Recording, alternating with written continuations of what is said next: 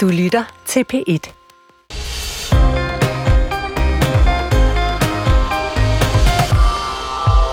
Etisk Råd blev oprettet i 1987 med det formål at skabe debat om nye bio- og genteknologier, der berører menneskers liv, vores natur, miljø og fødevare.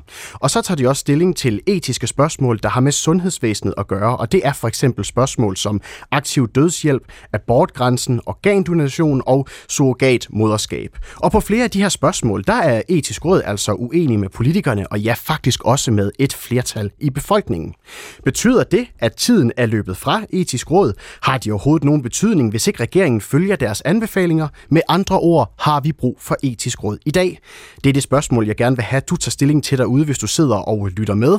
Og du kan blande dig, hvis du ringer ind på 70 21 19 19, eller sender en sms til 1212. Du skal bare skrive P1, lav et mellemrum, og så din besked. Du lytter til P1 Debat. Mit navn er Mathias Pedersen. Tom Jensen, velkommen til. Tak skal du have. Du er chefredaktør på Berlingske, og i weekenden der skrev du en øh, kommentar i Berlingske med øh, overskriften Politikerne jonglerer med etik og menneskesyn. Det er skræmmende. Hvorfor er det skræmmende? Jamen det er fordi, jeg synes, i, i, i forhold til hvor mange andre spørgsmål, der er omfattet af utrolig stor træhed i sådan politiske diskussioner, hvor det tager og hvor det tager øh, politikerne og Folketinget år eller årtier at rykke noget som helst nogen steder hen, så synes jeg, så synes jeg på præcis nogle af de her områder, altså så de store etiske spørgsmål, der synes jeg, at politikerne øh, om går den med lige lovlig stor uforsigtighed og sådan øh, kriblen efter at løbe efter folkestemninger og flytte ting meget hurtigt. Og kan du, det er jeg lidt bekymret for. Kan du komme med nogle konkrete eksempler på det? Jamen det er jo præcis nogle af de her spørgsmål, du selv, øh, du selv ramser op her. Det er, det er spørgsmål om aktiv dødshjælp, som statsministeren jo har været ude og, og udtale sig øh, meget markant om. Det er senest organ øh. Øh, og, og det er også juridisk kønsskifte til børn helt ned til 0 år osv. Altså nogle af de der øh, væsentlige spørgsmål, som faktisk har ret stor betydning for, for rigtig mange mennesker i Danmark på forskellige vis. Men det har øh, nedskæringer i den offentlige sektor også, og, og andre øh, økonomiske tiltag. Hvorfor er det lige præcis, at de her typer af spørgsmål skal behandles på en anden måde? Jamen altså, øh, jamen det er faktisk lige præcis det, der er min pointe. Hvis du kigger på finansloven, så, og, og, og forhandlingerne om finansloven, så, så omfatter den jo altså en, en mikro, mikro lille del af den samlede finanslov, er det politikerne hver, hver år sidder og flytter rundt på. Det er næsten umuligt at gøre noget sådan grundlæggende mm. øh, på for eksempel det område, også på andre områder, på klimaområdet osv.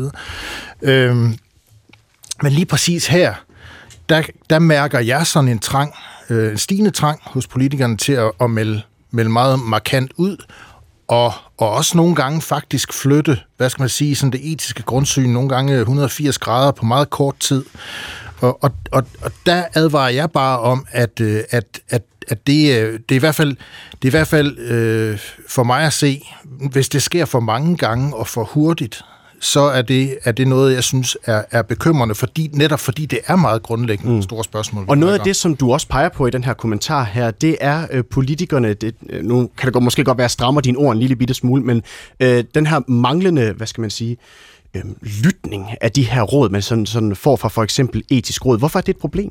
Jamen, jeg synes jo ikke, øh, jeg, synes, jeg, jeg skriver også, jeg går ikke ind for sådan en ekspertvælge. Jeg synes ikke, øh, etisk råd, eller i øvrigt andre råd, på andre områder, ligesom sådan skal være et, det iranske ældste råd, der, der bærer stentavlerne ned, og så skal politikerne bare gøre, hvad de øh, får besked på. Det er jo ikke, det er jo ikke demokrati. Øh, men jeg synes, jeg synes på nogle af de her store etiske spørgsmål, der synes jeg, at politikerne skal, øh, skal være øh, mere eftertænksomme i forhold til, hvordan de agerer, fordi jeg har en mistanke om, synes jeg begrundet mistanke om, at det ikke er de etiske overvejelser, der ofte ligger bag. Når vi snakker organdonation, så er det jo spørgsmålet for, for, for regeringen nu, så er det spørgsmålet om at få skaffet flere organer. Mm. Øhm, og det er jo, det er jo, det er jo et, et, et, et relevant øh, en relevant problemstilling. Det, det, er bare ikke, det er bare ikke det etik øh, det etiske spørgsmål her. Men, øh, men Tom Jensen, spørgsmål om organdonation og aktiv dødshjælp osv., det er jo nogle, nogle, nogle debatter, der har været op og vende et, et utalligt antal gange. Kan det ikke godt være, at regeringen øh, er nået til et sted nu her, hvor de siger, vi har hørt de forskellige stemmer, vi har hørt, hvad etisk råd siger, vi har hørt, hvad eksperterne siger, nu har vi valgt at træffe en beslutning og lægge os et sted? Jo, og regeringen må jo gøre, hvad den vil, og politikere må, må, må, må mene, hvad de vil. Øh, jeg kan bare se, at der er en, øh, der er en tendens til, at at der, hvor man trækker det hen politisk, der er det jo næsten konsekvent i sådan en mere, øh, de vil nok selv sige, en progressiv retning. Det vil sige, det vil sige at nogle, nogle sådan grundlæggende etiske spørgsmål, der har stået meget længe, øh, vender, man, øh, vender man om. Øh, sådan at eksempelvis, at man, man foreslår, som den tidligere regering gjorde, at, at børn helt ned til 0 år skulle kunne få øh, juridisk kønsskifte. Det siger bare, at det er faktisk en rimelig dramatisk, mm. øh, et rimelig dramatisk holdningsskifte, en rimelig dramatisk melding, som jeg synes kalder på mere grundlæggende Men debat. handler det her så om, at, øh, at den opvejning, de har gjort sig, det resultat, de så er kommet til, det er bare ikke lige stemme overens med det, du havde håbet på? De Jamen, det, er jo begge, det er jo begge dele, for jeg har også min holdning til det her. Jeg, st- jeg står måske et mere konservativt sted i forhold til nogle af de her etiske spørgsmål. Øh, men, men, men først og fremmest synes jeg, at, når man at det handler om, at når man behandler så, så, så grundlæggende spørgsmål, altså menneskelige spørgsmål, så synes jeg faktisk, at man har en forpligtelse som politiker til at gøre det ekstra grundigt. Mm. Leif Vestergaard, velkommen til. Tak skal du have. Du er formand for øh, etisk råd. Er det dit indtryk, at øh, politikerne de er lige lovligt hurtige til at løbe med nogle af de her spørgsmål, som øh, etisk råd jo sådan set også har taget stilling til gennem perioderne? Altså det synes jeg er svært at vurdere, fordi at øh, politikerne må øh, afgøre, hvornår at tiden er inde til at træffe beslutninger øh, på etiske spørgsmål. Man kan sige, at for etisk råd, så forsøger vi at hjælpe politikerne med at beskrive, hvad er der på spil i forskellige etiske problemstillinger, øh, hvad taler for et bestemt holdning, hvad taler imod en bestemt holdning, og lægge det frem øh, og, og også gerne øh, følge med i den, øh, det behov, der er for politikerne til at få en afklaring relativt hurtigt. Og det er det, vi, det er det, vi hjælper med. Øh, vi hjælper politikerne, og vi hjælper forhåbentlig også øh, pressen og offentligheden øh, i en afklaring af den slags spørgsmål. Mm. Synes du, det er et problem, hvis det er, der viser sig en tendens, at politikerne de sådan set øh, øh modtager jeres råd, men så vælger at gå i den modsatte retning? Altså jeg, altså, jeg synes, man skal lige være lidt opmærksom. Når vi afleverer noget for etisk råd, så er der en masse argumenter, både i den ene og den anden retning. For sådan er de problemer, vi beskæftiger os med. Det er komplekse problemer, så der er noget, der trækker i en retning, og noget, der trækker i en, en anden retning. Mm. Og det, jeg helt grundlæggende kan se og høre, det er jo, at politikerne lytter rigtig meget til, hvad vi har udredt i etisk råd, og hvad der er for nogle argumenter, vi drager mm. frem, øh, både for og imod en bestemt holdning.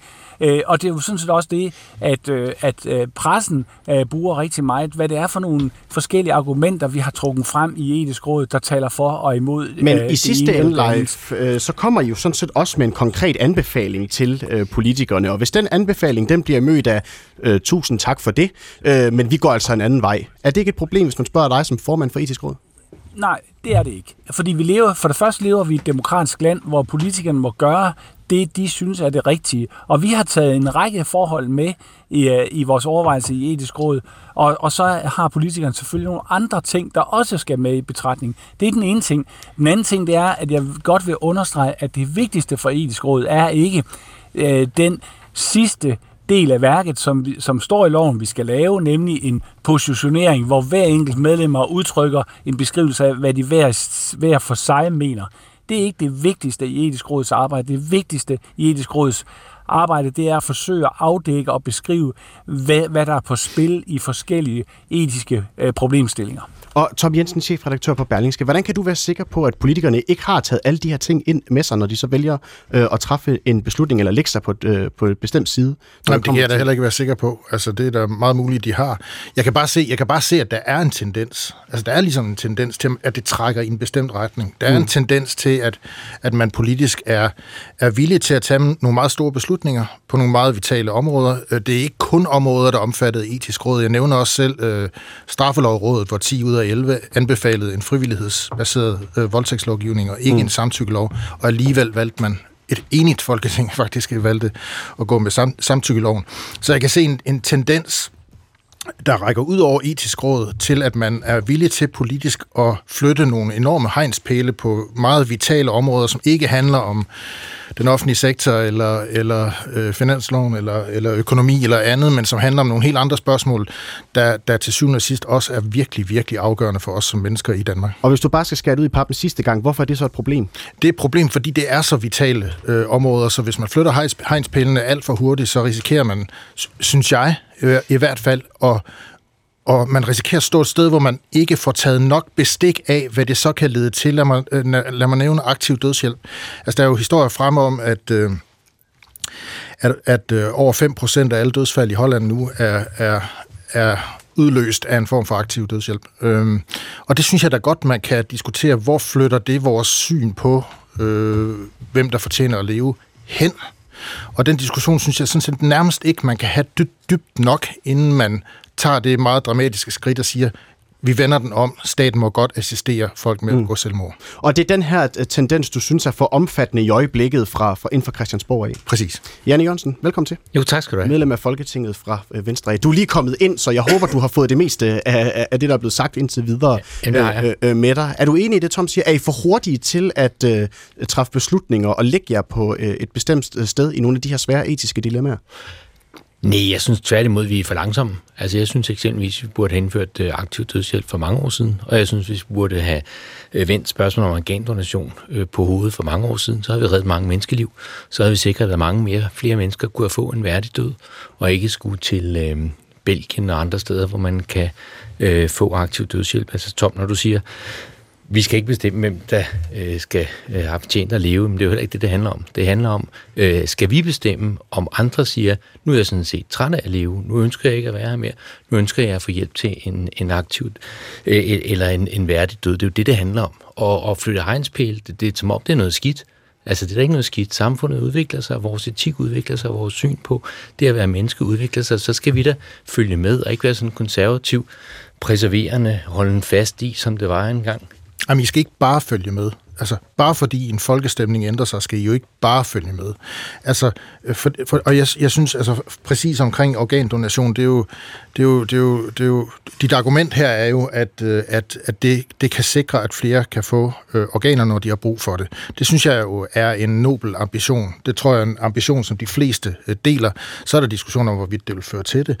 Men det er jo bare ikke det, den etiske diskussion handler om. Den etiske, etiske diskussion handler om noget helt andet, nemlig altså grundlæggende set øh, står man, hvis ikke man har øh, meldt andet, står man så til rådighed øh, for organdonation. Mm. Det, er jo det, det er jo den etiske diskussion, og hvad den så gør ved os som mennesker. Og inden vi, vi øh, begynder at bevæge os ud af et spor, hvor vi begynder at diskutere de her enkelte forslag, så kunne jeg godt tænke mig, at vi lige blev på, på etisk råd, fordi nu nævner du selv, øh, Janne Jørgensen, to eksempler, hvor du jo sådan set er uenig med de anbefalinger, der så er kommet fra øh, etisk råd. Hvad skal vi bruge dem til, hvis det alligevel bliver sådan, at regeringen er, er, bare ligger sig modsat af, hvad etisk råd siger? Jamen, vi skal bruge dem til at kvalificere debatten, og vi skal bruge dem til at sikre, at vi får alle argumenter på bordet, og der sidder nogle mennesker, som har beskæftiget sig indgående med det gennem længere tid, har haft nogle drøftelser, som vi ikke har mulighed for på samme måde at tage i Folketinget. Men, men det etiske råd er et råd, altså det beskæftiger sig med rådgivning. Det er jo ikke et besluttende organ, det er jo ikke dem, der bestemmer, så kan vi lige så godt have lagt kompetencen ud til etisk råd. Det har vi valgt ikke at gøre. Altså det er nogle råd, vi får, så vi skal selvfølgelig lytte til dem, men om vi vælger at følge dem eller ej, det er jo sidste ende politisk demokratisk beslutning. Så du køber slet ikke øh, præmissen om, at I skulle løbe efter en folkestemning i øjeblikket på for eksempel spørgsmål om organ, øh, organdonation og aktiv dødshjælp? Overhovedet ikke. Og, og, og på begge punkter, der har jeg sådan set ment det, jeg stadigvæk, eller det, jeg mener nu, det har jeg ment i mange år, også om jeg så må sige, før der var en folkestemning. Altså, men vi skal vel heller ikke være fuldstændig ligeglade med, hvad folket mener. Vi lever jo altså i et, i et demokrati, og ting flytter sig. Og der har etisk råd måske en tendens til at være meget sådan fastholdende og forsigtige, øh, hvor øh, jeg synes, det er rigtig fint, at vi så fra politisk øh, hold vælger at være mere, øh, mere modige og vælge rent faktisk at flytte nogle hegnspæle. Det synes jeg kun er, kun er godt. Men det er jo egentlig også bare, jeg opfordrer jo egentlig også bare til, at politikerne og I politikere øh, bør tænke mere over, at der er måske en grund til, at, at, at etisk råd og andre øh, i nogle sammenhænge øh, er lidt mere fastholdende, fordi øh, man med nogle af de her spørgsmål og beslutninger er inde og rokke ved nogle ting, der faktisk kan kan flytte, hvordan vi ser på mennesker, hvordan vi ser på liv, hvordan vi ser på død. Øh, det, er jo ikke, det, er jo ikke, det er jo ikke små ting, kan man sige. Men det, det er der heller ikke nogen, der påstår. Altså, der er der ikke nogen, der siger, at det her er nemme beslutninger. Men altså netop fordi det er store spørgsmål, og der betyder rigtig meget for mennesker, og det at være menneske, hvor vi så mener noget andet. Altså, skulle vi så bare sidde og, og sige, vi ønsker ikke at gøre det rigtigt, vi ønsker ikke at give mulighed for, at mennesker kan komme øh, herfra på en værdig måde på et tidspunkt, de selv har besluttet. Vi ønsker ikke, at vi har en formodningsregel, der gør, at vi sådan set regner med, at folk gerne vil hjælpe deres medmenneske mm. organer, når de ikke længere selv har brug for dem. Og Janne Jørgensen, der er kommet en, en sms her på 1212, som jeg synes, du lige skulle øh, forholde dig til her. Øh, der er en her, der skriver, ja, vi har fortsat brug for etiske råd, hvor nogen har brugt tid på at gennemtykke tunge emner. Regeringen lytter jo i forvejen meget lidt til diverse råd, kommissioner og lige nedsatte grupper. Vi risikerer flere politiske kommissioner, står der så i citationstegn med vældig hilsen Erik Freiberg. Altså kan han have en øh, pointe i, at det kan som udfrastående se lidt underligt ud, at man selv har nedsat nogle arbejdsgrupper, og her for eksempel et etisk råd, som så kommer med nogle anbefalinger, og så vælger I så bare at gå øh, stik modsat? Øh, men, altså, udgangspunktet øh, er jo altid, at vi selvfølgelig lytter til det, der kommer fra etisk råd, for den sags skyld for alle mulige andre eksperter. Men lige præcis et spørgsmål som etik, det er jo ikke, altså det er jo ikke naturvidenskab. Det er jo ikke noget, hvor man kan sige, her er det rigtige, og her er det forkerte. Altså etiske spørgsmål er jo i sidste ende et spørgsmål om moral og normer. Og moral, normer og etik ændrer sig altså. Clemens Kappel, velkommen til. Tak skal du have. Du er øh, filosof, og så er du selv øh, tidligere medlem af Etisk Råd. Hvornår ja. var det, du sad i Etisk Råd? Ja, det er mange år siden. Det var fra 2005 til 2008. Og øh, jeg ved, at du mener, det er problematisk, når vi taler om Etisk Råd som et ekspertråd. Hvorfor det?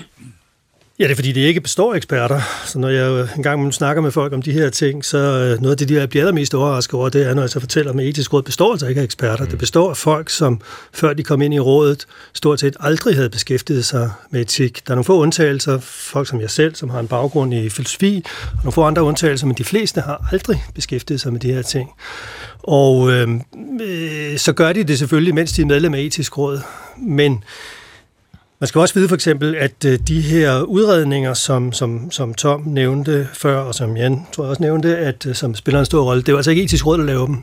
Det er sekretariatet etisk råd, som består af en form for eksperter. Det består af folk, som er uddannet i filosofi og teologi. Det er blandt mine tidligere studerende, der sidder der og laver de der rapporter. Det er ikke medlemmerne i etisk råd, der laver de der ting. Men de kommer frem til en anbefaling på et tidspunkt. Ja, det gør de. Og øh, øh, det skal de ifølge loven, og øh, jeg, jeg, jeg, er det dumt, eller hvad? Altså, ja, du trækker lidt på det, synes jeg. Jamen, jeg, altså, det skal de jo, så det kan jeg da godt forstå, at de gør, når de nu skal. Jeg tror, at der, hvor det er ekstremt vigtigt, det er, at politikerne siger, jeg er faktisk meget enig i det, du siger, Jan, det er, det ekstremt vigtigt, at politikerne forstår, at etisk råd ikke er et ekspertorgan. Ja, og, etisk råd, de har nogle meninger, eller medlemmerne har nogle meninger, der er sekretariat, laver nogle udredninger. Det er ikke et ekspertorgan, så politikerne kan ikke fraskrive sig ansvaret for selv at tænke over de her ting, og det gør de jo heller ikke. Altså, men, men jeg det tror, der, politikerne er jo ikke spurgt EU her, det ved de jo godt, ikke? Men det der med, at du siger, at det ikke består af øh, eksperter, altså etisk råd tager jo stilling til det etiske spørgsmål, som også har med vores sundhedsvæsen at gøre. Ja. Øh, og her der sidder der både overlæger, sygeplejersker ja. og professorer, professor, og der sidder også en professor i psykologi, ja. og folk har kandidatgrader og PhD'er osv. Ja. Hvorfor er det, du ikke øh, vil øh, kalde dem for eksperter? De er ikke eksperter i etik. Og hvornår er man ekspert i etik? Det er, hvis man har studeret filosofi og etik. Men det gør, selv hvis, selv hvis man er ekspert på den måde, så har, bør man ikke have den rolle i samfundet, at man ligesom bare fortæller andre mennesker, hvad der er rigtigt og forkert. Det, der er ingen, der skal have den rolle, heller ikke fagfilosofer på universitetet spørg- de afgørende spørgsmål om, hvordan vi skal indholde vores samfund, det er selvfølgelig værdimæssige spørgsmål, men de skal træffes i parlamentet, øh, og ved at øh, almindelige mennesker, der er vendt i parlamentet, de overvejer de her ting med hinanden. Så kan man ikke tage stilling til, øh, til etiske spørgsmål på en kvalificeret baggrund, med mindre man er uddannet øh, øh, filosof? Eller? Jo, det kan man godt, øh, men der er to ting. For det første, så er ens... Øh, altså, så bør man ikke i samfundet blive behandlet som en ekspert, hvis ord har særlig vægt. Det mener jeg faktisk ikke. Man kan selvfølgelig godt tage stilling til det. Der, hvor der ligesom... Øh... Er det helt generelt, du mener det? Eller hvad? Nej, det er det ikke. Jeg mener, jeg, jeg mener sådan set det samme, som, som, som Jan lige sagde, at øh, der kan være en vigtig form for ekspertise i naturvidenskabelige spørgsmål, klimaspørgsmål og whatever, hvor øh, det er sådan set er ret vigtigt, at vi lytter til, hvad øh, velfungerende videnskabelige institutioner siger om, hvordan verden hænger sammen. Jeg tror bare, etik og filosofi, selvom det er meget fag, det har en lidt anden karakter, særligt når det indgår i demokratiske beslutningstager. Jeg mener simpelthen set ikke, at man skal have et ekspertvelbestående filosofer. Det mener jeg ville være en rigtig dårlig idé. Så synes du egentlig også, at det var, hvad skal man sige, underligt, du selv selv sad i etisk råd, eller hvad dengang? Jeg må sige, jeg var faktisk ret ambivalent, om jeg skulle træde ind i det, fordi jeg var øh, ret skeptisk over for hele konstruktionen. Men så besluttede jeg sig at gøre det alligevel, fordi jeg tænkte, nu er konstruktionen... Øh, rådet er der, uanset om jeg er medlem eller ej, og så kan jeg jo prøve at se, om jeg kan påvirke det i en positiv retning. Og, og, og, og hvordan vil du mene, at du kunne påvirke altså rådet i en positiv retning? Jeg mener, at... Øh, jeg tror, jeg i praksis havde den funktion i rådet, at jeg fik dæmmet op for de argumenter og synspunkter, som var allermest usammenhængende. Og hvordan det? Det skal jeg lige prøve at forstå. Ja, det er, at man sidder omkring et bord, ikke, og så siger folk et eller andet, ikke, og så siger man, på det må, det må der komme en eller anden grund til. Altså, du må, du må give en ordentlig begrundelse, der hænger sammen. Og hvis folk ikke gør det, så vil det jo nogle gange være lidt til, mindre tilbøjelige til at fremsætte de synspunkter, andre gange de er jo ligeglade. Ikke? Så skal jeg forstå det sådan, du egentlig synes, at man i dag tillægger etisk råd, øh, hvad skal man sige, lidt for stor værdi? Ja, det skal du. Og øh, altså, jeg, jeg, jeg har aldrig troet, at folketingspolitikere er naive her. Jeg tror udmærket godt, de ved, hvad det er, det her går ud på. Men hvis man ser på pressen, hvordan etisk råd omtales, hvis man ser på de historier, I selv genererer nu, nemlig nu har etisk råd anbefalet sådan og sådan, og hvad så politikerne lytter ikke til det. I fremstiller det som om, at det er en meget væsentlig og vigtig historie, som om der er et ekspertråd, der har sagt et eller andet, som folketingspolitikerne så går imod. Øh, hvis man også ser på, hvordan etisk råd selv udtaler det. Altså, det var min erfaring, da jeg selv var medlem af rådet, at vi sad alle sammen omkring bordet og understregede, hvor, hvor lidt etiske eksperter vi har. Vi var alle sammen. Vi er sandelig ikke eksperter, men når så folk gik ud og optrådte i offentligheden, så tog de jo ekspertrollen på sig. Og så optrådte de faktisk de facto som eksperter. Øh, og det er jo også det er jo ekstremt fristende, og måske også svært at lade være med, hvis man ligesom bliver mødt med den der forventning. Ikke? Godt, Men Leif, jo, det gjorde de. Leif Vestergaard, formand for øh, Etisk Råd. Altså, øh, er det også dit indtryk, ligger vi for meget vægt på, hvad Etisk Råd siger? Altså, bliver I betragtet som sådan en form for eksperter? Altså, der er jo ikke nogen, der kan være eksperter i alle de problemstillinger under et, som etisk råd Øh, øh, øh, arbejder med. Altså, den ene dag er det dødshjælp, og den anden dag er abort, og så er det juridisk kønsskifte for børn. Der er jo ikke nogen, der, der, der i, sin, i sit videnskabelige arbejde eller i sit fag kan det. Og derfor er det, vi gør i etisk råd, det er jo, at vi øh, hidkalder eksperter inden for de forskellige fagprofessioner, som for eksempel ved noget om abort, som for eksempel ved noget om juridisk kønsskifte, og høre på de forskellige faglige traditioner, herunder også etiske øh, traditioner, der kan være inden for de forskellige fagområder. Og ud fra det, så diskuterer vi og kvalificerer, og så bliver vi altså at kvalificere hinandens diskussioner Øh, det vil sige at forstå, forsøge at forstå, hvorfor argumenterer du på den måde, hvorfor mener du øh, det og det, og ud fra det så øh, ændrer hvad kan man sige, vurderingerne og holdningerne så jo i rådet. Og på den måde kan man sige, at, at, at det der med at lave et sammendrag af de forskellige faglige betragtninger, der bliver vi, en, man kan godt sige, en form for ekspert, for der er ikke ret mange andre, der har prøvet at gøre det. Øh, det er jo ikke det samme som, at det er en videnskabelig ekspert, øh, men man kan sige, at de mennesker, der sidder i, i, øh, i, i rådet, er alle sammen karakteriseret ved, at de har en en solid faglig baggrund inden for et område, og samtidig er vant til at være med til at løse komplekse problemer i dagligdagen. Og det er den syntese, som gør, så kan vi kalde det ekspert eller ikke ekspert, men det er det, der gør, øh, at, at etisk råd kan være med til at kvalificere diskussionen. Øh, og, og, og jeg vil gerne understrege, vi skal ikke, vi har ikke patent på løsningen, men vi har måske lige for øjeblikket en af dem, der har et patent på at kvalificere diskussionen. Janne Jørgensen Nå, men, Venstre, Jo, fordi en vigtig pointe er jo også, at etisk råd er jo valgt af os politikere, mm. øh, og de er jo politisk udpeget, øh, og, øh, og, det foregår jo sådan, altså nogle partier øh, peger på en, og andre partier peger på en anden. Den vi har øh, peget på til at sidde i etisk råd, er der en, som i høj grad har sammenfaldende synspunkter med dem, vi har i Venstre.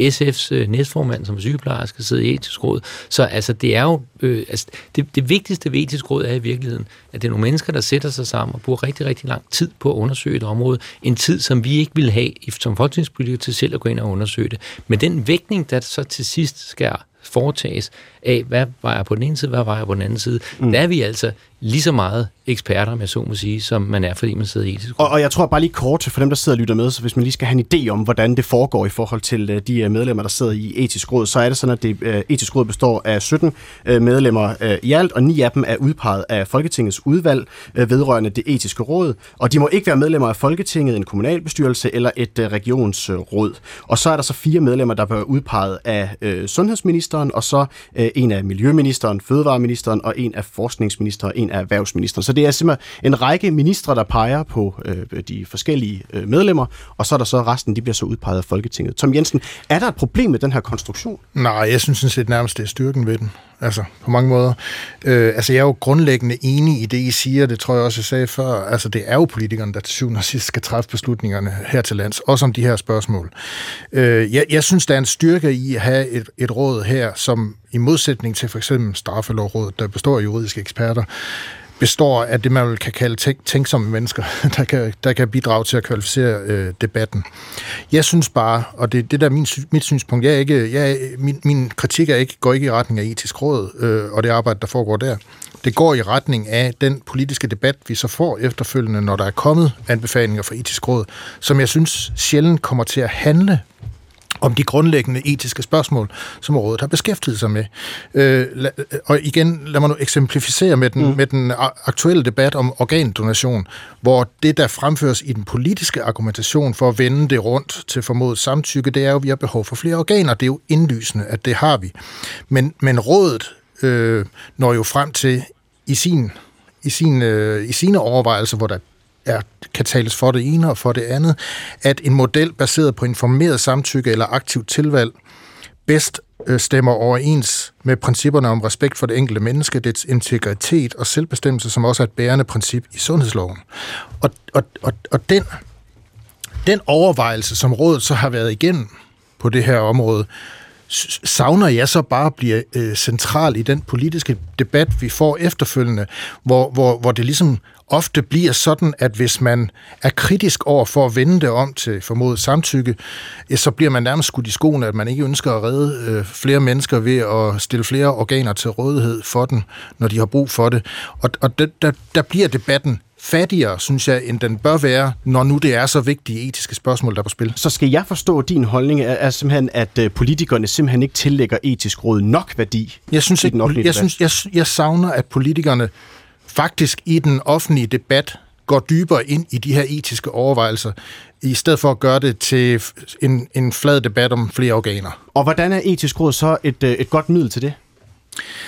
Jamen, det er det jo, fordi de eksisterer, og fordi øh, man så, øh, når man er sådan som mig, eller i øvrigt er borger her i landet, jo kan gå ind og se, hvad det er, etisk råd har gjort sig af overvejelser, og blive, om jeg så må sige, øh, selv blive klogere af det, øh, selv øh, kvalificere sine egne synspunkter om, om spørgsmålet ved hjælp af de overvejelser, etisk råd har gjort sig. Det synes jeg sådan set er gavnligt. Mm. Clemens Kappel, øh, filosof og tidligere medlem af etisk råd. Altså, jeg tænker da, som filosof, så må du da vel være øh, glad for, at der findes et organ, som ligesom lægger op til, at når man skal lave en beslutning om for eksempel øh, organdonation, at der så kommer en større etisk debat på den baggrund, og man ikke bare måske taler om, at vi mangler øh, organdonor sådan helt generelt. Ja, spørgsmålet om der så er den debat. Altså som Tom lige sagde, ikke? altså etisk råd siger, at øh, princippet om, om, øh, om aktiv fravalg af organdonation er i strid med selvbestemmelse, integritet og hvad var det ellers, du sagde? Ja, jeg citerede sådan set bare for, ja, siger, øh, men, for respekten men, for det enkelte menneske. Og respekt for det enkelte. Ja. Sagen er, jeg tror ikke, du får mange fagfilosofer til at sige det der, det er faktisk rigtigt det, jeg tror simpelthen ikke, at dem, der tænker over det, de siger, jamen prøv at høre, ideen om, at, at, at der er et aktivt fravalg, at den skulle være i strid med ideen om selvbestemmelse. Jeg tror simpelthen ikke, du får mange til at hoppe på. Og der er jo heller ikke nogen diskussion om, hvorvidt etisk råd har ret i det der. Jeg tror, at når politikere er uenige med dem, så er det, de tænker, det kan sgu ikke helt se. De kan ikke helt se, hvorfor det, at der er et aktivt fravalg, skulle underminere ideen om selvbestemmelse. Og det er rigtigt, at så mangler der en åben, klar transparent offentlig debat om, hvorvidt der er den der kobling eller ej. Men det er jo også rigtigt, at etisk råd bidrager faktisk ikke til, at den er der. De siger bare, sådan er det, ikke?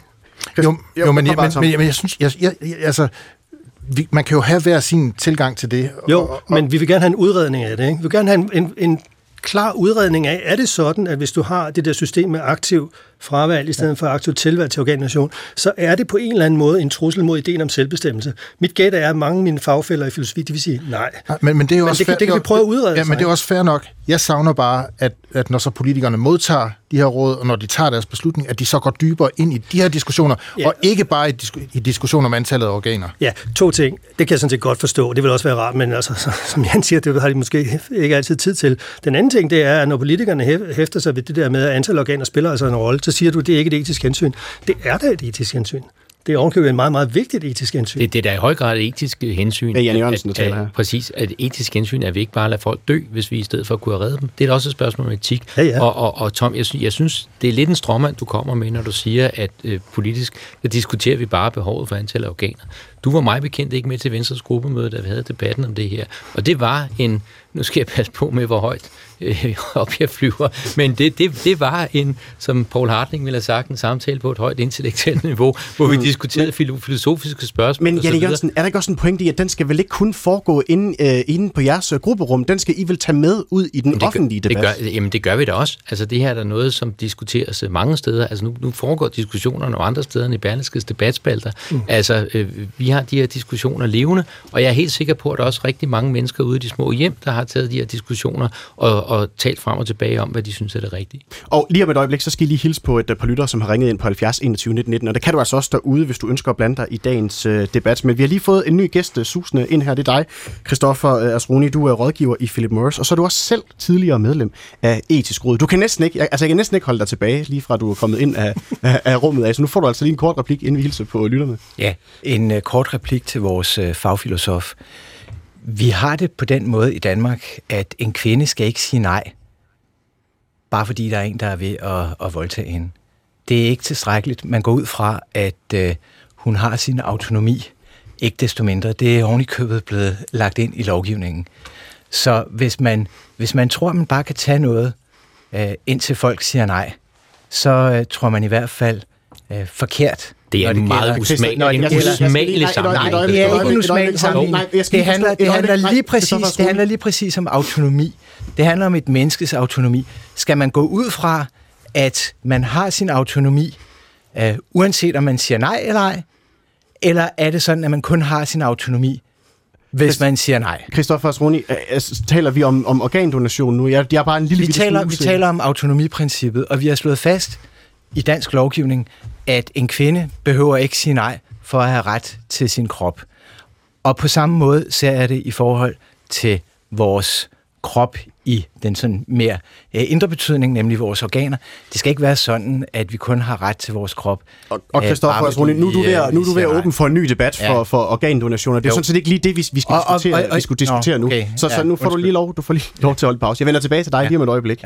Ja. Øh, fordi I skal lige øh, møde øh, Niels Møller Nielsen, som har ringet ind øh, til programmet. Velkommen til, Niels Møller. Jo, tak. Hvad siger du? Har vi brug for øh, etisk råd i dag? Øh, ikke som det kører nu, hvor det kun er akademikere, der sidder inde. Man kan jo gå ind på hjemmesiden og se, det udelukkende kan dit og kan datten alle sammen. Der sidder ikke nogen ude fra virkeligheden, der kan have nogle andre synspunkter, men de kommer med. Og så kan de jo ikke sidde og blive fornærmet over, at politikerne ikke gør det, de så anbefaler, for det er jo anbefalinger. Hvis det var øh, det, der var mening, så skulle de jo bare rådgive, så skulle det ikke være politikerne, der tog beslutningerne. Det er jo helt håbløst. Men vi skal have almindelige mennesker ind, for de kommer til nogle vanvittige beslutninger en gang imellem, der er decideret modsatte på mange måder. Og, og det, det er etisk råd, du snakker om, der kommer til nogle vanvittige ja. beslutninger, skal jeg forstå. Ja. Og hvad, hvad kunne det være for eksempel? Jamen altså, mit landseksempel, det er jo, at de anbefaler, at man skal afskaffe revselsesretten. Vi må ikke slå vores lille barn. Men de også anbefaler, at man ikke skulle afskaffe retten til at omskære børn. Man må altså godt slå, man må ikke slå sit barn, man må godt tage en kniv og skære noget af barnet. Jeg har spurgt mere end 200 mennesker nu. Jeg har ikke mødt et eneste menneske, der synes, det er i orden, det her. Godt. Og omskæring, der, der, og der Niels... snakker vi om, det var noget med nogle 90 procent af befolkningen, der gik imod det. Og Niels Møller Nielsen, inden du starter en debat om, om omskæring herinde i, i P1 det er mere det, det er så jeg, jeg, jamen, jeg er helt med, jeg er helt med, uh, Niels Møller. Jeg, jeg spiller den lige over til uh, vores uh, filosof uh, her herovre, Clemens uh, Kappel. Kan jeg også ret i, at, at der er altså også en værdi, at man måske havde nogle ja, nu, nu bruger Niels Møller Nielsen selv begrebet the almindelige mennesker, og ikke bare uh, kant uh, mag og kant ditten og kant datten. Jamen altså, jeg tror, at hvis man skal have sådan et råd, som i en vis forstand er bred folkelig stemme om de her ting, så tror jeg, det er en god ting, at det er et diverst råd, altså det er sammensat af ret forskellige ting. Ikke? Altså, så vidt jeg ved, så har, har der i rådet været en stor overrepræsentation af af for eksempel teologer, altså protestantiske teologer, enkelte katolikker. Der har været en enkelt muslim, Nasser Carter, men, men, men ikke ret mange. Der er øh, ikke stor diversitet med hensyn til øh, etnisk baggrund og øh, uddannelse osv. Og der, hvis, hvis man ligesom tænker på etisk råd som en form for folkelig folkelig stemme ind i debatten, så synes jeg, det skulle være mere det værste. Ja. Godt. Vi har også øh, stadigvæk dig med, Leif Vestergaard, øh, på en forbindelse formand for Etisk Råd. Mangler diversitet i øh, Etisk Råd? Altså, ja, det, vi, har, vi er meget bredt sammensat, og det er jo ikke kun øh, kandidater øh, og professorer, der sidder i etisk råd. Det, der er folk med, med meget forskellige øh, baggrund, og, og som det er blevet sagt af Jan E. Jørgensen, så er det jo ministre og Folketing, der, øh, at, øh, der udpeger de medlemmer, der sidder i etisk råd. Og, og jeg ved i hvert fald fra min kontakt til øh, Folketingets udvalg for det etiske råd, at de gør så mange bestræbelser på at få så diverst et sammensat etisk råd som muligt øh, i under, under indtryk af det princip, øh, der er med, at, øh, at man, skal, man skal blive enige om i, øh, i Folketingets øh, udvalg for det etiske råd om, hvordan vi skal sammensætte ud, øh, rådet. Og men kan du følge øh, Niels Møller Nielsen her, som har ringet ind i, at der er for lidt diversitet i jeres råd? Øh, altså, egentlig ikke. Altså, man kan, man kan sige, at, øh, at der er der, der, der er måske, måske øh, øh, hvad hedder det, få med en anden etnisk baggrund. Det er det eneste, jeg lige sådan kan, kan få øje på. Øh, men, men ellers så, øh, så er jeg sådan set ikke enig i det. Jeg tror sådan set egentlig, at, at, at han ikke helt er opmærksom på, øh, hvem det egentlig er, der sidder i rådet i dag.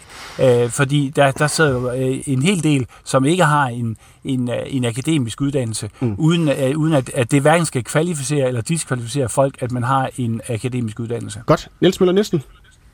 Ja, Jamen altså, jeg mener, det skulle måske laves sådan, så det var ligesom borgerligt ombud, når man skal være domsmand, at man trækker lod, og så er der nogle mennesker, der kommer ind, fordi man har ikke mere etik, fordi man er filosof, eller fordi man kan teol. Det bliver man ikke bedre menneske af. Man har lært nogle ting, men andre de kan jo også, når de får et, øh, et, et problem ind, sat ind i rådet, så går man hjem og laver lektier. Så sætter man sig ind i det, snakker med sine omgivelser og læser måske nogle bøger eller slår op på mm. nettet, inden man så tager en beslutning. Der skal bare nogle mennesker med, der ikke er akademikere. Sidste gang jeg kiggede på hjemmesiden, der var det i hvert fald kun akademikere. Jeg ved ikke, om der er kommet nogen smut, om der er en enkelt lille smutter nu, som ikke er akademikere. Man er ikke bedre menneske, fordi man er akademiker. Der er nogle ting, man kan bedre end andre. Men Niels Møller, der, der, der, sidder, der sidder medlemmer af etisk råd, som, som ikke er akademikere, men, men jeg tror roligt, jeg kan svare på, at der er en overvægt i hvert fald. Det tror jeg, hvis roligt, jeg kan sige, ja, uden at... Det, uden at, det er helt sikkert. Godt. Niels Møller øh, Nielsen, øh, tusind tak for at blande dig i dagens pit-debat. Tak fordi jeg kom igen. Tak for det. Ha' det godt. Og nu kan jeg så byde ordentligt velkommen øh, til dig, øh, Christoffer Asroni, fordi at øh, jeg har nemlig et spørgsmål til dig, nemlig, fordi du sad jo selv i etisk råd. Hvornår var det, du gjorde det? Uh, jeg tror, det var i starten af 10'erne, eller midten af 10'erne. Det var i hvert fald indtil, at jeg blev særlig rådgiver for den smalle venstre regering mm. 15. Så det har nok været omkring 14-15 stykker, at jeg sad i etisk råd. Og var det en stor ære for dig at komme med i etisk råd? Det var en stor, stor glæde. Jeg havde lobbyet for at komme ind i etisk råd i mange, mange år. Jeg havde blandt andet plaget Lars Løkke øh, i en del år, mens han var indrigs- og sundhedsminister tilbage i, øh, i nullerne, om ikke nok jeg måtte komme i uh, etisk råd. Og hvorfor?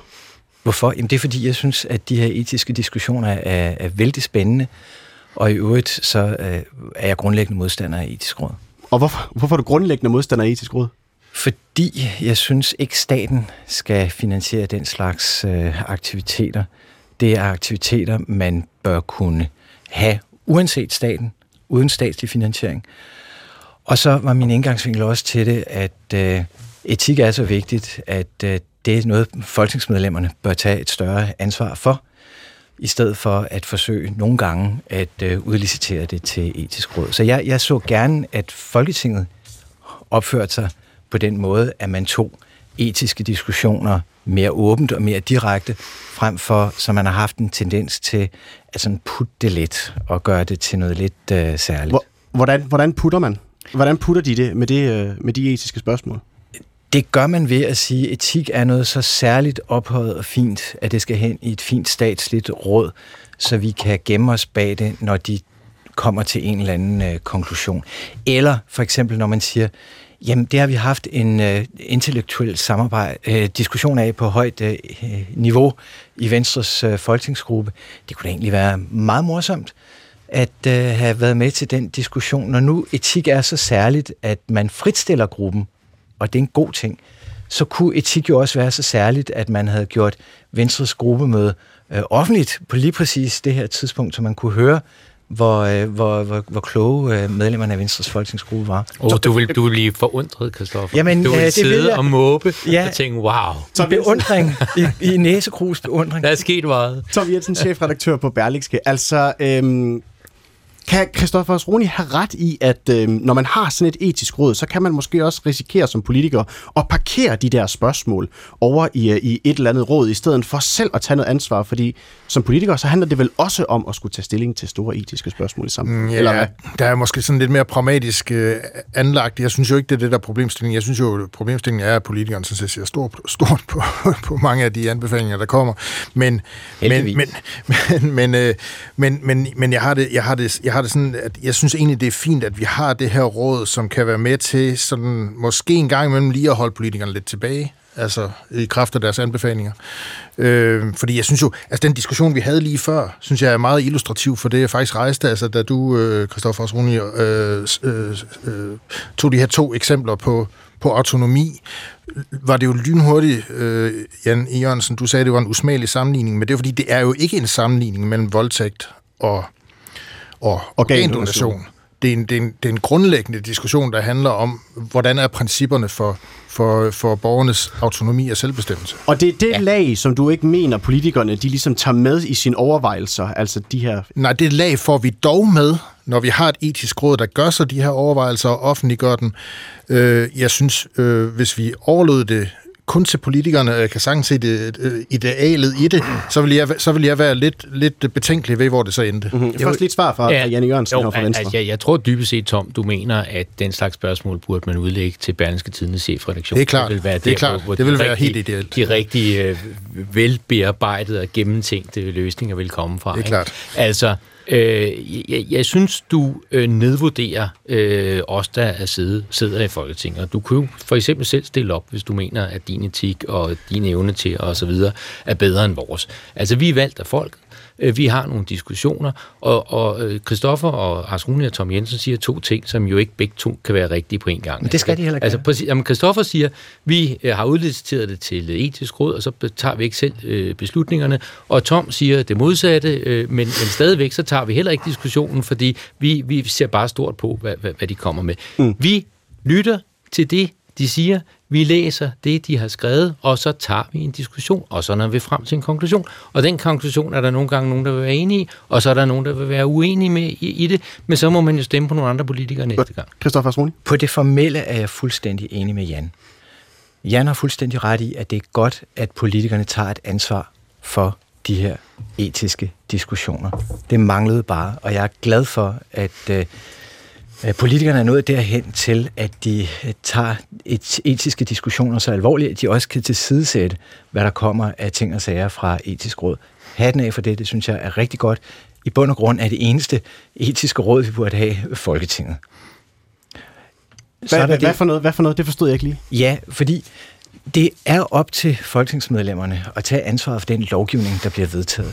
Og al lovgivning, uanset om den handler om organdonation, om den handler om voldtægt, eller om den handler om øh, forholdet mellem virksomheder og strafferet osv., det er etiske diskussioner.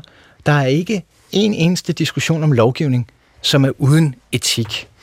Og derfor er det der øh, e-, etiske råd jo noget underligt noget, at man siger, at der er noget, der er særligt etisk, fordi det i udgangspunktet handlede om, øh, om øh, abort og, og senere om organer.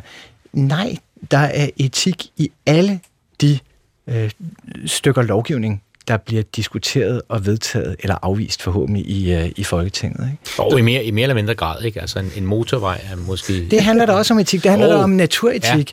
Skal, skal Jo, man tilsidesætte øh, padderne og spidsmusene Ja. ja. til fordel, Men i- for men at i- nogen men skal hurtigere i- hjem? Ikke? Men trods alt i mindre grad. Men du har ret. du Nej, har ret. det synes Godt, jeg I, bestemt. får, at I, I får lige en sms her. Der er en, der har skrevet ind på 1212. Vi har i den grad brug for etisk råd i en tid, hvor alskens øh, populister har utrolig let ved at udpersonere deres budskaber. Her iblandt øh, chefredaktør, der har i samfundsdebatten øh, i høj grad brug for stemmer, der har tænkt sig om en ekstra gang. Med venlig hilsen Michael Jensen fra Kolding. Altså et, øh, et råd, der lige har den ekstra tid til lige at, at tænke sig en ekstra gang om og, og, og lige få nogle, få nogle inputs. Det kan da ikke være øh, helt øh, svært at være imod, eller hvad? Men, men det kunne Folketinget jo have, hvis Folketinget gav sig mere tid til at behandle lovgivningen. Og det er måske der, det store problem ligger, at øh, den lovbehandling, man har i Folketinget, den skal bare gå så ufattelig hurtigt. Og når regeringen har fremsat et lovforslag, så er det nærmest vedtaget på, øh, på forhånd. Og det er, der, det er måske der, problemerne i virkeligheden er. Ikke? Det bliver en kort kommentar fra dig, Tom Jensen, chefredaktør på Berlingske, ja, mit, mit synspunkt er jo, det er jo ikke nogen skade til, at andre blander sig i debatten, hvad enten det er et etisk råd, eller, eller Janne Jørgensen, nogle af os andre, selvom vi ikke er politisk valgt. Det blev det sidste ord i den her omgang her, men vi fortsætter altså på den anden side af en radiovis. Så ring bare ind på 70 21 19 19, eller send en sms til 12 12. Hvad synes I? Er der brug for etisk råd? Ja eller nej? Vi fortsætter, vi skifter en lille smule ud i panelet, men ellers så er vi tilbage igen efter en radiovis her, hvor klokken den er 13.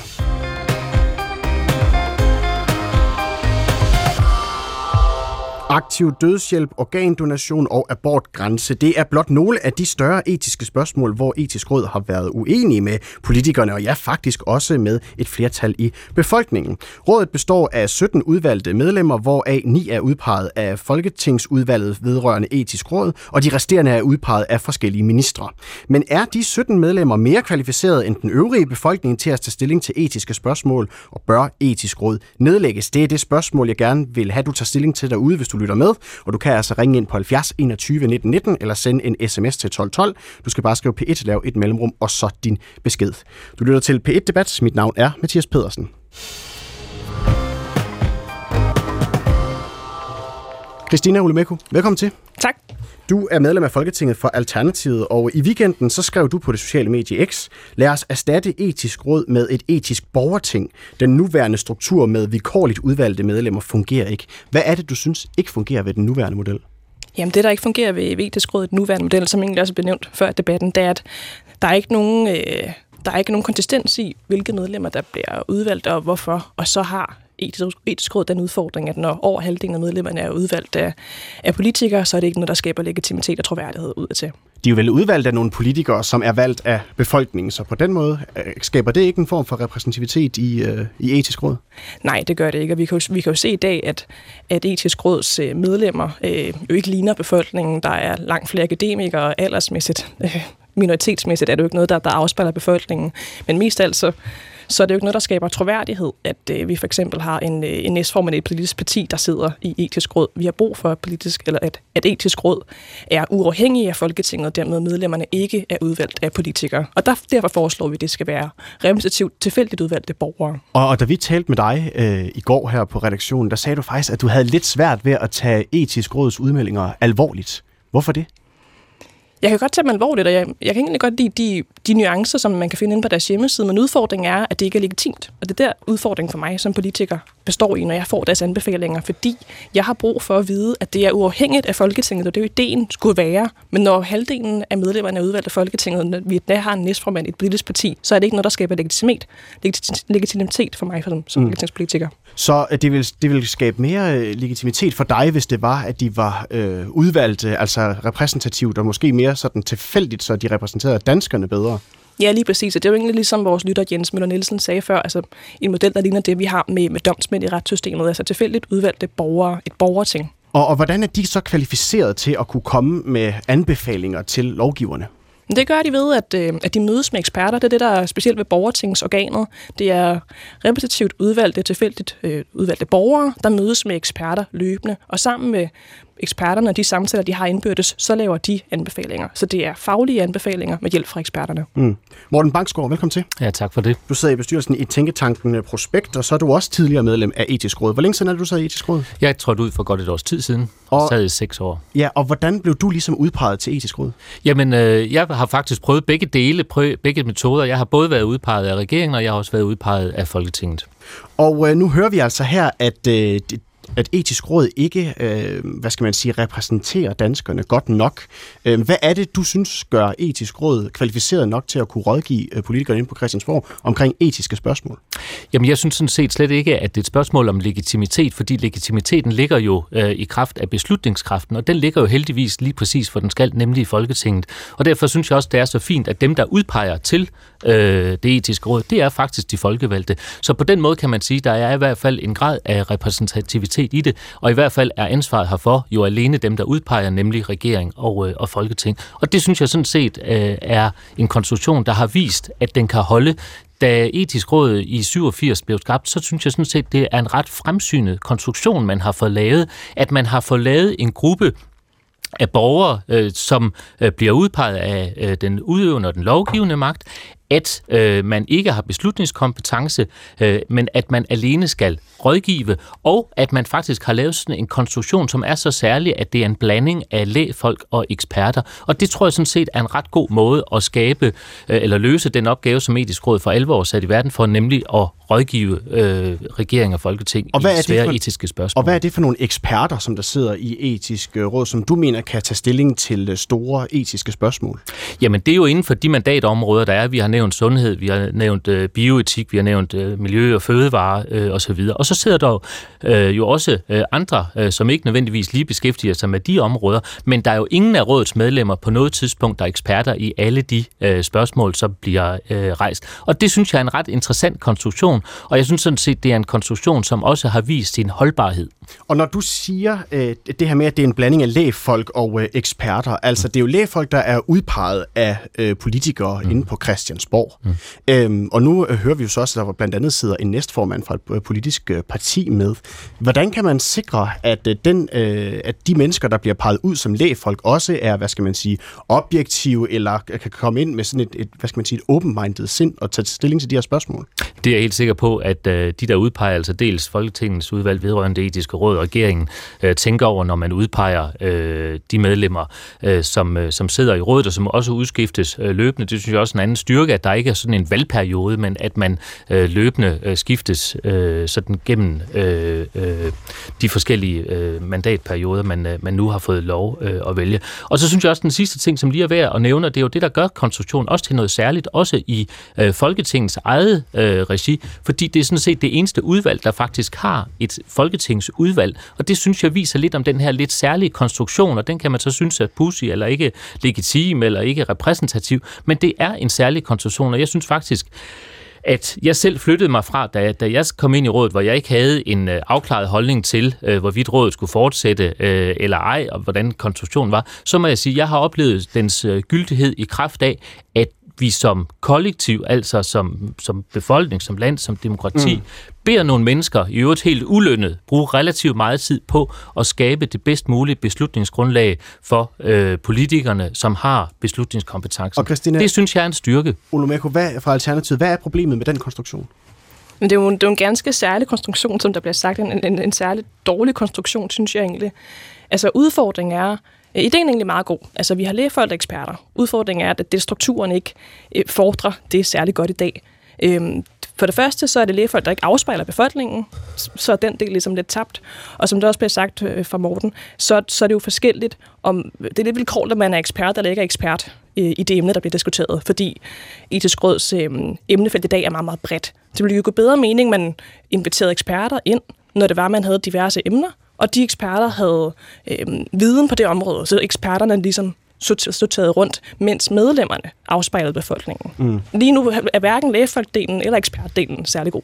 Kristoffer Asroni, du øh, sidder også, har tidligere siddet i, uh, i etisk råd. Hvor står du henne? Kan du følge det, Christina Olumeko siger for Alternativet? Altså, jeg vil gerne forsvare de mennesker, der sidder i etisk råd, og deres kompetencer. Altså, jeg har oplevet, at det er dygtige, velforberedte mennesker, og som også er repræsentativ i den forstand, at de afspejler øh, mange typer tankesæt og mange typer professioner.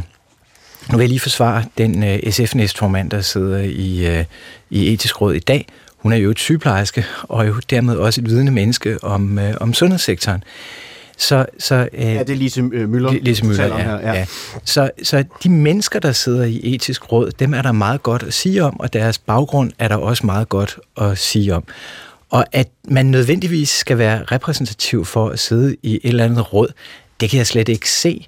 Vi har også det økonomiske råd, der er man ikke spor repræsentativ.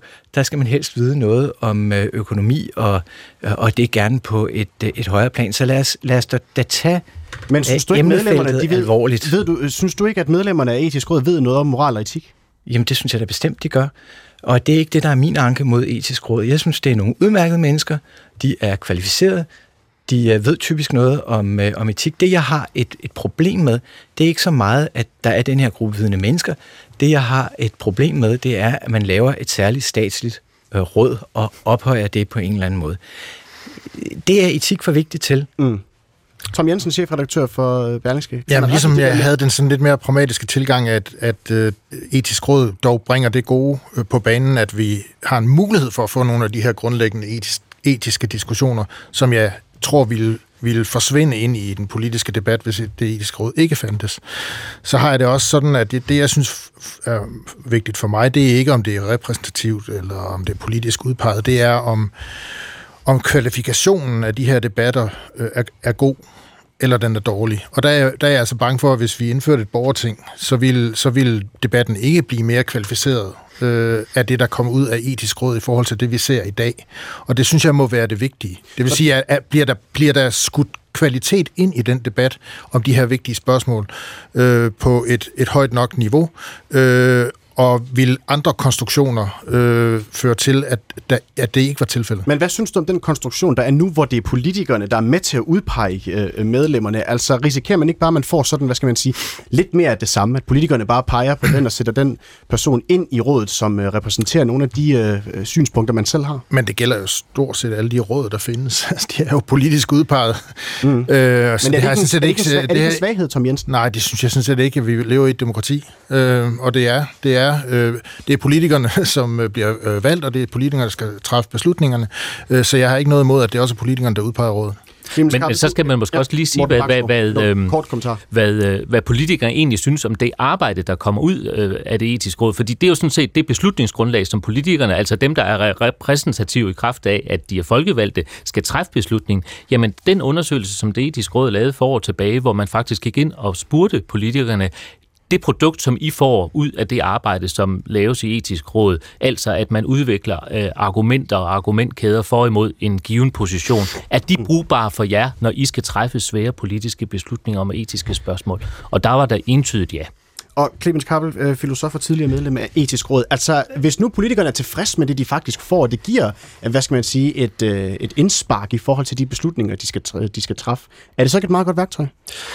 Jo, lad mig starte et andet sted. Jeg tror, det afgørende spørgsmål her, det er, om man vil have et råd, der ligesom kommer med nogle tungtvejende anbefalinger. Nogle anbefalinger, som ligesom politikerne på en eller anden måde er nødt til at tage meget alvorligt. Ikke? Hvis man vil have sådan et råd, så skal det selvfølgelig have den relevante form for ekspertise, og der skal være den rigtige form for sammensætning af rådet. Det kan være så, at folk er tilfældigt udvalgte og præsentative på den måde, men det kan også være, at man stemmer om dem hvem der skal sidde i rådet. Men så er vi ligesom over i, at vi stemmer om, hvem der skal sidde i et råd, der kommer med meget tungtvejende anbefalinger. Der kalder vi det et borgerting, men sagen er, vi har jo sådan et råd i forvejen, nemlig Folketinget.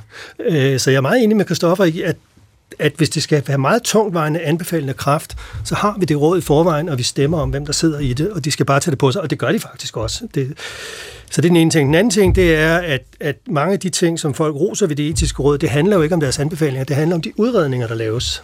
Fordi, som Morten siger, få ligesom klarlagt, hvad er det for nogle argumentkæder, hvad er det for nogle etiske hensyn, der er på færre. De udredninger, jeg synes også, de er udmærket. De laves altså ikke af rådet, de laves af sekretariatet. Mm. Men det, det kommer vel på baggrund af det, som, som medlemmerne af rådet Nej, siger? det er omvendt. Det er sekretariatet, der laver dem, og så kommer rådet med forskellige typer input og ting, de gerne vil have med. Prøv lige at forklare, hvordan. Ja, det foregår ved, at sekretariatet sætter sig, og så laver de en udredning af alle mulige argumenter for imod aktiv dødshjælp, og så siger rådsmedlemmerne, Nå, om det der argument kan jeg godt lide, det der kan jeg ikke lide, kunne vi ikke også tage det her med? Og så, så fungerer det på den måde, jeg har prøvet det masser af gange. Så, så det er i virkeligheden øh, ikke et, et så stort arbejde, der, der ligger i øh, medlemmernes... Jo, men det er sekretariatet, der har ekspertisen i at lave udredninger, det er ikke rådet. Mm. Og, øh, og hvad er det så, der gør det, hvad skal man sige, hvad, hvad er det så, der gør etisk råd mindre, hvad skal man sige, kompetent i den henseende? Jamen, altså, vi skal skelne mellem etisk råd forstået som de 17 medlemmer, der er udpeget, og så det sekretariat, som er akademikere, desværre, som er trænet i filosofi og jura og alt muligt andet, som sidder og laver de der udredninger. Ikke? Mm, så dem kunne man i, i virkeligheden bare nøjes med at have ansat, eller hvad? Ja, det der er så tricky, det er, om rådet vil faktisk have den debatskabende funktion, hvis ikke der var de der anbefalinger. Så øh, nogle gange så tænker jeg, at rådet skaber så meget debat, og det er en god ting. Og det gør det faktisk, fordi de kommer med de der anbefalinger, som folk bliver så skide sure over. Ikke? Mm. Øhm. Morten Bak, tidligere medlem af etisk Jamen, det er jo både øh, rigtigt øh, og forkert. Altså, det er jo ret nok, at der er nogle mennesker, der sidder og skriver de øh, rapporter på baggrund også af de diskussioner, som foregår af rådet. Og jeg har ikke siddet øh, i samme periode som, øh, som Kleb, men jeg vil sige, de år, jeg har siddet der, øh, der kom der altså også øh, nye argumenter på bordet i kraft af de diskussioner, som man har, fordi man giver sig tid til det. Og det er jo det, som folkevalgte politikere i Folketinget har så svært ved, nemlig at give sig tid til at tænke efter, og det er derfor, jeg synes, konstruktionen er så stærk, at vi har sådan et kollektivt kontor for eftertanke, hvor nogen faktisk sidder og skaber det bedst mulige beslutningsgrundlag, hvor vi har flere nuancer med, end sådan den hastighed, der er i vores beslutningsstruktur i dag sikre, at Folketinget så får mm. det bedst mulige beslutningsgrundlag. Christina Olumeko fra Alternativet. Jeg er helt enig. Vi har brug for flere nuancer i politik, og derfor er den her type råd øh, rigtig vigtig. Det økonomiske råd lige så. Udfordringen med etisk råd i dag, det er, at det, det hverken er fugl eller fisk. Det, det, det bliver lidt sådan en mellemting, og derfor fungerer det ikke hverken i forhold til at afspejle befolkningen, hvis man synes, det er vigtigt. Det synes jeg. Det er ikke alle, der synes det. Men i hvert fald ekspertdelen, det kan jeg høre alle også i dag øh, nævner. Den del er ikke legitim, hvis det er Folketinget, der udpeger dem der synes jeg hellere, at man bør kigge på, altså tag for eksempel Klimarådet. Der sidder vi jo heller ikke også politiske partier og udvælger folk, der skal sidde i Klimarådet. Det, de er uafhængige. De har også en lidt anden rolle, den mere kontrolfunktion. Men stadig, det er vigtigt, at det er så er uafhængigt udvalgte medlemmer. Ellers så bliver det ikke den ekspertfunktion. Lige nu, der er det bare fugl eller fisk. Det skal være en af delene. Jeg tror simpelthen lige i forhold til det med uafhængighed, og det er der, hvor den her konstruktion bliver så særlig, at der er fuldstændig armslængde øh, til øh, Folketing øh, og regering. Mm. Det er sådan, at regering eller Folketing kan ønske, at etisk råd tager et emne op, men for at sikre den uafhængighed, så er det første øh, rådet drøfter, det er, om man vil imødekomme den forespørgsel, som øh, kommer. Det er man ikke engang forpligtet til. Så man skal ikke følge regering og folketing. Christoffer Asroni? Altså noget tyder jo på, at rådet er uafhængigt, givet rådet når systematisk til andre konklusioner, end det Folketingets flertal gør. Så er der i hvert fald et eller andet, der tyder på, det at det ikke... Det, det, ikke, selv, det, ikke, nej, men det, det, det, det, det tyder på, at der er en vis uafhængighed, ikke også? Men, men når det så er sagt, så kunne man jo også gøre det, at i stedet for at have et separat råd, at man så styrkede Folketingets mulighed for at tage etiske diskussioner, og rykkede sekretariatet, eller en del af sekretariatet, ind øh, i øh, Folketingets øh, sundhedsudvalg for eksempel eller som del af Folketingets øh, stab, som kunne hjælpe med at øh, kvalificere øh, diskussionerne i mm. Folketinget. Godt, I skal lige hilse på Torben Kær, som har ringet ind fra øh, Hillerød af. Velkommen til, Torben. Ja, tak skal du have. Hvad siger du? Har vi brug for etisk råd? Det synes jeg i højeste grad, vi har, øh, som kan tage de der dybere øh, diskussioner og netop få alle temaer lagt på bordet. Og det har den fordel øh, i forhold til Aronis forslag, at øh, medlemmerne af etisk råd er netop ikke forpligtet af eller den loyalitet over for partiernes holdninger, så, som folketingsmedlemmerne jo ofte er, eller som regel vil være, øh, som, som der blev beskrevet lige før. Der, der er etisk råd fritaget for, for den loyalitet. Mm. Og så er der noget andet i det her, som er meget væsentligt, og det er, at folkestemningen er, har ikke altid ret. Det, det er simpelthen notorisk forkert. Og, og hvis, det kan man tage både sådan noget som aktiv dødshjælp. Altså, jeg er blind. Jeg har været i 30 år nu. Øh, landmåleren, der er blind landmåler, det er ikke så fikst. Men, men, men jeg har haft et fantastisk liv. Men jeg bliver stadigvæk overrasket over, hvad jeg møder af fordom i forhold til det, det jeg ikke kan se. Mm. Det vil sige, at folk forholder sig til deres forestilling om, hvad det er for et liv, de tror, der venter. Og det samme gælder det med genoplivning efter, at man er blevet 60 efter hjertestop. Ja hvor folk tror, man ender som vissen grønlandssag. Det er simpelthen notorisk forkert, og, og, og Torben medmindre der går lang tid. Og Torben Kjær, noget af det, som vi også diskuterer i dag, det er det der med, hvor meget øh, etisk råd repræsenterer øh, befolkningen. Noget af det, som Alternativet foreslår, det kunne være sådan et øh, borgerting, hvor, øh, hvor man bliver måske tilfældig udvalgt. Så det kunne også være, at øh, det var et tilfælde, hvor du så skulle ind og sidde i sådan et, øh, i sådan et råd og skulle diskutere etik og rådgive politikerne. Hvad vil du sige mig. til det? Jamen, det kunne jeg da bestemt godt tænke mig. Men jeg mener faktisk også, at jeg er fagligt kvalificeret til sted i, i uh, et etisk råd. Men jeg vil sige, at hvis man skal... Og det, jamen, jeg synes godt, man kan være åben for at ændre uh, rådets sammensætning. Men man skal, hvis man vælger tilfældige borgere, så skal man saft sus mig sørge for at klæde dem ordentligt på. Mm. Det, det, det mener jeg er helt afgørende. Fordi etik er ikke bare øh, at gå ind og vælge mellem rød og grøn øh, sovs til, til maden. Altså, det, det er det simpelthen ikke. Nej. Det er virkelig nogle meget dybere spørgsmål, der gør sig igen, og der er så mange aspekter i det. Og, Organdonation. Og, og Torben Kjær, jeg kan se, at uh, Christina Olumeko fra Alternativet faktisk nikker, når, når du siger det her med, at man skal være godt uh, forberedt uh, og godt klædt på, hvis man skulle sidde i sådan et borgerting. Ja, ja. fuldstændig. Mit, mit, mit hjerte, øh, ja, det banker meget hurtigt. Jeg er, dem, jeg er demokratiordfører for Alternativet, så det, jeg, jeg synes, det er en virkelig spændende debat, men det er helt rigtigt. Man skal klæde ordentligt på. Det er netop det, man gør i borgerting. De mødes jo netop med eksperter for at blive klædt på. Meget vigtigt. Clemens Kappe, du øh, markerede også til øh, øh, filosofer ja, tidligere. Jeg vil, jeg vil egentlig godt vende tilbage til det her med, om hvorvidt etik er et vigtigt spørgsmål. Så I ordnet henseende, så er etik selvfølgelig et meget vigtigt spørgsmål. Jeg er enig med Kristoffer. Ja, det er en vis forstand indgår i alle politiske beslutninger. Men de her specifikke spørgsmål, som vi diskuterer, for eksempel kunstig befrugtning til lesbiske, det er, tror jeg, et spørgsmål, der for folketingspolitikere føler ret lidt så det var min oplevelse, dengang jeg var i etisk råd, at, at selvom man selvfølgelig sagde, at rådet var vigtigt, så var det jo i praksis meget, meget få politikere, og heller ikke de allermest højt rangerende politikere, der faktisk interesserede sig for det. Så, så jeg tror, at, øh, at alle er med på, at det er et vigtigt spørgsmål, men jeg tror også, at der er alle mulige andre vigtige spørgsmål, Ukrainekrigen og hvad har vi, som presser på. Og så vil jeg godt minde om en ting, som Jan Jørgensen sagde, nemlig, at altså, hvis man nu er politiker i Folketinget, og egentlig synes, at det her er vigtige spørgsmål, men faktisk ikke i praksis kan få tid til at diskutere det, hvad gør man så? En ret oplagt idé, det er jo, at hvis nu man har en god ven, eller en bekendt, som har nogenlunde samme værdimæssige position, som man selv har. Hvis man siger til vedkommende, kunne du ikke, kunne du ikke, kunne du ikke sætte dig og snakke det her igennem med nogle andre, og så komme tilbage til mig og fortælle, hvad du nu mener. Mm. Det er jo faktisk en ret smart måde at gøre det på. Og, og det, det, var... er, det er faktisk lige præcis det, der er konstruktionen i etisk råd, at politikerne udpeger nogen, som de er værdimæssigt lidt enige med, så beder dem om at sidde og så vende tilbage. Og det synes jeg sådan set er en udmærket ting. Det man bare skal tage, tage væk, det er den der meget stærke anbefalende funktion, men som jeg også har sagt tidligere, det er jo ikke, altså ikke, faktisk ikke folketingspolitikere, der mener, at det har det. Det er pressen og befolkningen, der tror, det er sådan. Ikke? Men, men det der med, at, at øh, hvad, hvad skal man sige, et etisk råd kommer ud med en anbefaling til sidst, ja. er det det, du synes, der er et problem? Skulle man i virkeligheden bare øh, sige, altså, det er jo, det er jo kun et, det, det, det, altså, det, det, det, at et etisk råd kommer ud med en anbefaling, det er jo kun et problem, hvis politikere betragter det som en meget tungvejende autoritet. Men det gør de jo ikke.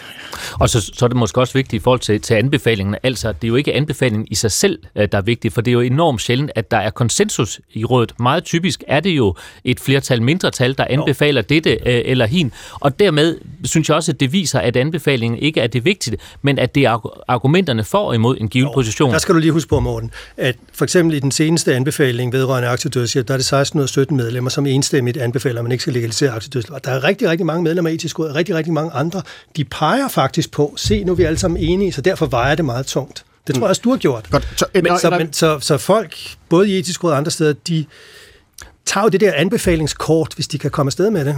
Tom Jensen, det burde de ikke gøre. på Berlingske. Jamen, jeg synes jo, jeg, jeg, jeg gentager måske, måske mig selv, når jeg siger, at det er politikerne, der, der til syvende og sidst skal, skal træffe beslutningen. Men hvis man har rådet, så må man jo også på en eller anden måde tage rådet i hvert fald tage rådet alvorligt. Altså i hvert fald reflektere over, hvad det er, rådet kommer med. Og mit synspunkt er, at hvis ikke vi havde etisk råd, og med den hastighed, der er i lovgivningen i dag og i det politiske øh, spil, så, så er jeg bange for, at hvis man tog rådet ud, så ville man også tage overvejelserne ud. Altså, så kom de simpelthen ikke. Øh, og, og, og derfor synes jeg i hvert fald, at man skal tænke sig om, hvis man enten øh, laver øh, rådets øh, sammensætning og funktion og, og rolle om, eller hvis man helt fjerner det. Mm. Og måske i tillæg til det også sige, hvad er det så for en anden tendens, øh, der er på vej, nemlig det med, at øh, regeringen nedsætter øh, egne øh, regeringsudpegede øh, udvalg øh, på emner, som øh, i hvert fald historisk og indtil nu har ligget øh, under det etiske råd. Godt, Christoffer Asruni. Ja, hvis jeg skal tage Toms budskab alvorligt, og det gør jeg sådan set, om at der skal mindre fart i politik, så, så er det måske øh, ikke i kraft af råd, eller flere råd, men i kraft af, at man ændrer den måde, Folketinget behandler politik på. Fordi hvis øh, etisk råds formål er at få gennemarbejdet tingene på et særligt område, så er det lige før, man burde anbefale at have råd på alt muligt, øh, som kunne bremse lovgivningsprocessen i Folketinget. Og så har vi et dybere problem, og det har vi. Det er ikke etisk råd, det handler om. Det handler om den måde, Folketinget træffer beslutninger på. Og Clemens Kappel var inde på noget interessant. Ikke? Altså, bør politikere ikke række ud til en god ven, de har, eller en gruppe af gode venner, eller nogle eksperter, de kender, som har nogenlunde samme øh, indstilling til tilværelsen. Det var jo det, politikere gjorde tidligere. Og det var jo også derfor, vi havde store, levedygtige partier.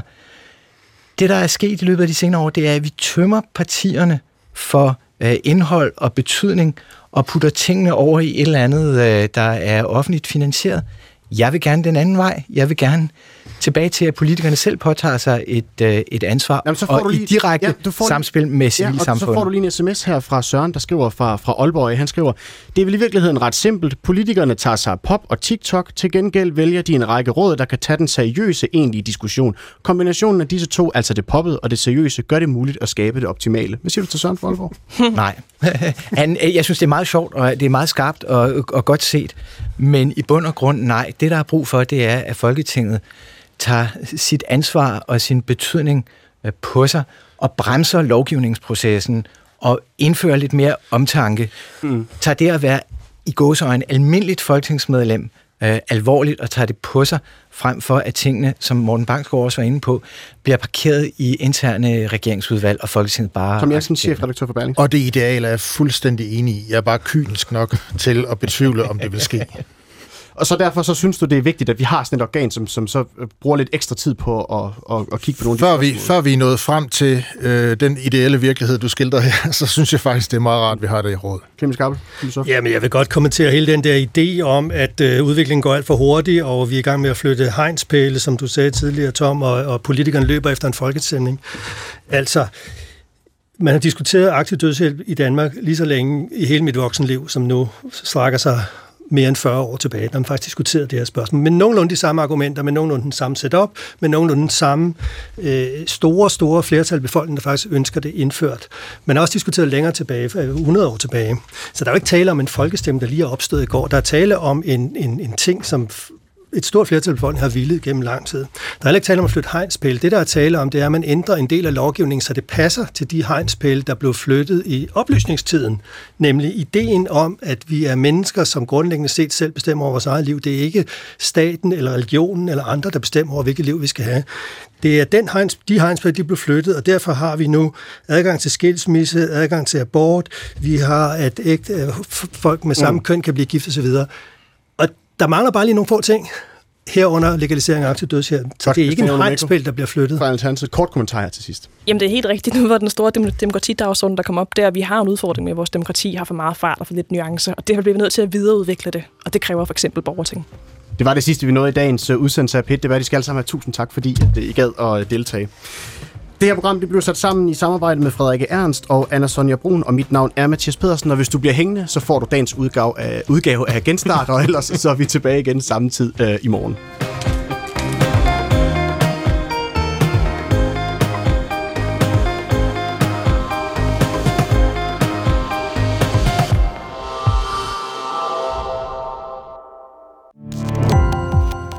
Gå på opdagelse i alle DR's podcast og radioprogrammer. I appen DR Lyd.